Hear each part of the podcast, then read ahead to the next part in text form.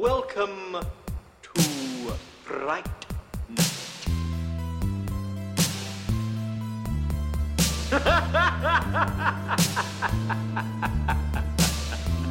oh. For real. Welcome to Fright Night Minute, a daily podcast where we discuss the original 1985 horror movie Fright Night, one minute at a time. I'm Robin. I'm Len. And welcome back, Bob, from Immunities. Hello. This is minute 23 of Fright Night. It begins with Ed giving Charlie a cross to bear, and it ends with Hammer Time. Hey! Raindrop, drop top, drop top, smoking, no cooking, the hot. Cooking, on your bitch, yeah. So, Ed gives uh, Charlie a tiny golden cross, and he says, "Start with this." So I was like, "Oh, what's up with the cross? Why? Why the cross?" Like some of these things, like vampire rules, you're like, "Yeah, it's just because because it's been in like a hundred movies." But but why? Can I can I guess before Go, you oh, say? oh, please, please do. I would say because it's a holy symbol. I would think that vampires inherently are evil or demonic, and Christ is the opposite of that. So that I that would be my guess. It's it's related to that. It's mostly because in the beginning, Christ was often called Chris, and then when he got kind of uppity, they started calling him Christ. So like that extra T really bothers vampires. Oh, I'm so glad I got a hiss. I, I've been really just working towards that. No, this actually um, comes back. We have Bram Stoker's Dracula and the history around the original Dracula. So he originally went to fight the Turks, which were basically the Muslims, uh, to defend the Orthodox Church. And his wife Elisabetta, Elisabetta, uh, thinking he died in the war, killed herself. And so when he comes back from the war, he learns that the church he has been defending actually condemned her soul to hell. So he just like damned them, rejected God, and embraced evil. And I guess that's how he became a vampire uh, Right. in the novel. Um, and so Stoker used the cross because the vampire was an agent of Satan. But it has been used uh, a bit in folklore before that because. Uh, you know the legend of the vampire really got started in eastern Eastern Europe, which was uh, a Christian region, and the local folklore suggested that Christian symbols were the best defense against any sort of supernatural threat, be it uh, vampire, witches, I don't know, Wendigo, Nessie.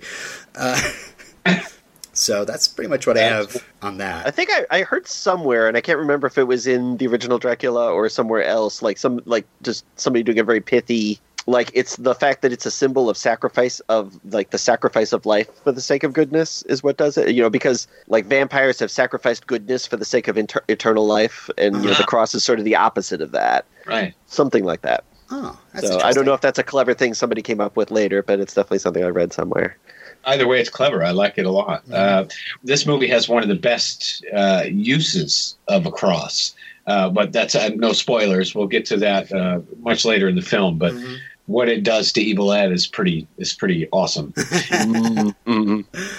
There's some really iconic lines in this film centered around what Evil Ed is about to say about this cross. You have to have faith Yeah.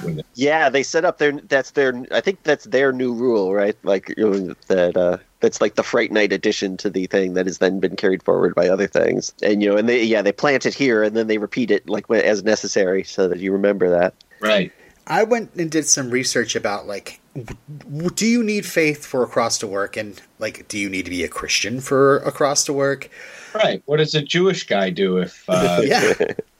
And so I found this website, godsandmonsters.com, and they had like lots of different discussions about that. And, uh, you know, it's obviously, it's not like a definitive thing, but I like their ideas here. Um, and they said basically anything could be used to ward off a vampire as long as you have faith that it will. For example, Catholic priests use crosses when performing exorcisms because to them the cross has a strong spiritual meaning.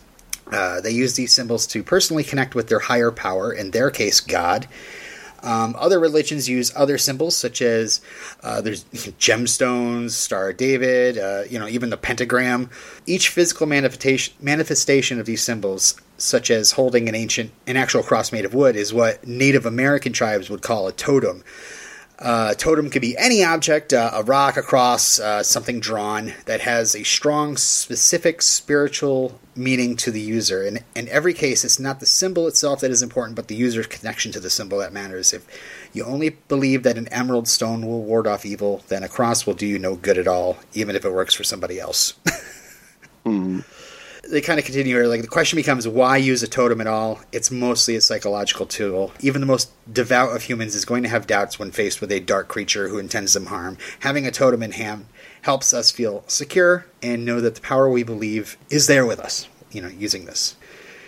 So uh, it's kind of like Dumbo and his feather. the way they're putting Yeah, across. that gets a little too for me, just in the in the realm of vampire lore, because there's been so many variations of it over the years. I think that explanation is really cool, but it's also a little bit too gray area for me. I like the white idea of um, you know the cross being important because of the uh, spiritual um, history of it. But I, wonder, what if a Jewish guy was uh, bitten by a vampire and turned into a vampire, and then someone tried to use the cross on him? Uh, I, I get the faith There- part, but what if Jewish guys like I, don't- I don't believe in Jesus, man? This actually happened, happened- in a movie. Yeah, go ahead. Yeah, that was in uh, Fearless Vampire Hunters, the Roman Polanski film. Where he's like, "Well, I won't do the voice that he does," but he's like, "Have you got the wrong vampire?" when they pull it across on him. Uh, funny, and I've seen that movie a bunch of times, maybe that's why the idea was in my head. No kidding. Yeah. And I, I like the fact that they add the faith thing in this, just because I think it'd be in like in the '60s and '70s movies, it'd become a little mechanistic, Right. Like you know, sort of you know, a guy will just cross two swords, or like it'll ha- just happen that a shadow will be in the form of a cross, and Right. then like you know, the, the vampire will be trapped or whatever. Doesn't know, Van so, Helsing like, go for like a couple of candlesticks? He just crosses in front of him, and just immediately there's a cross there. Almost certainly, you know, and basically in the sorts of films that you know that Peter Vincent was in, you know, that they're making fun of here, you know, they're uh, so they're probably trying to you know kind of outstrip that a little bit Yeah. by adding this rule. Yeah, I guess the only reason why I kind of enjoy the uh, the whole Dumbo's Dumbo's feather of it all is that I don't know. It seems like okay, so if it's a Christian cross that works, and that's that's what works, then that kind of disproves other people's religions, and I don't know. I mean, Well, I- it could be a thing where it's like it has to be maybe it, it, it's like a double thing that it has to be a symbol that both you and the vampire recognize. Hmm. Yeah, that's true. Like if you're if it's a vampire that like hates tacos and you're like, here's here's a burrito or you know, here's a taco supreme, you're like, no. It wasn't the specific example I was thinking. of. Maybe I'm just thinking of food because uh, my next thing is uh, is Ed's delivery of then get some garlic, which I just love the delivery. And and looking over at Charlie and how he's just like this wide eyed child listening to, to everything. And it's funny because in the script, uh, he says, "Then get some wolf's bane," and then Charlie goes, "What?" And then he goes, "Forget it. Then get some garlic." And so uh, I had to look why garlic, and this is from GarlicShaker.com. Garlic was long believed by people from the southern Slavic regions, including Romania, to be an effective ward against evil spirits. So anyone who feared garlic or displayed an intense aversion to it was automatically suspected of being a vampire.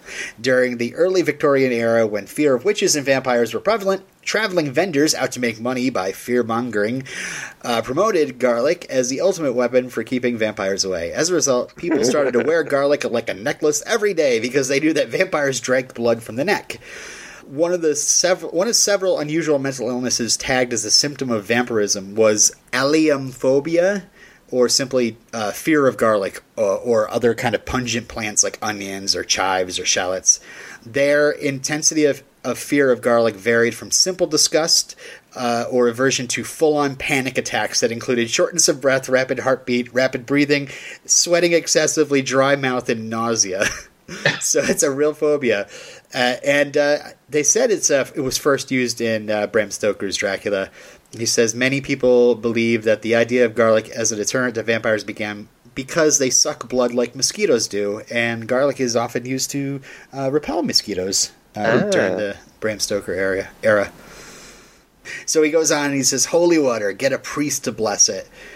and uh, that's the usual like you know holy water pr- blessed by a priest which uh, which purifies the water and so uh, uh, the vampire is burned repelled and, or destroyed in much the same way as if he was in sunlight because it's all about purification. It's all about driving the darkness out. Best uh, best use of holy water in a horror movie? Mhm. I'm asking if you have. If you Uh, have. the first one I think of is in um, uh, Dogma, Oh where, yeah. they, where they turn to the, the last, you know, to the the woman who's like descended from Christ, and they're like, "Bless the sink, bless the sink," and she like crosses it, and then they just turn the water on and spray it at these demon things that are attacking. I it. totally forgot about that. yeah, the last Scion, I think she was called. yeah, yeah, yeah.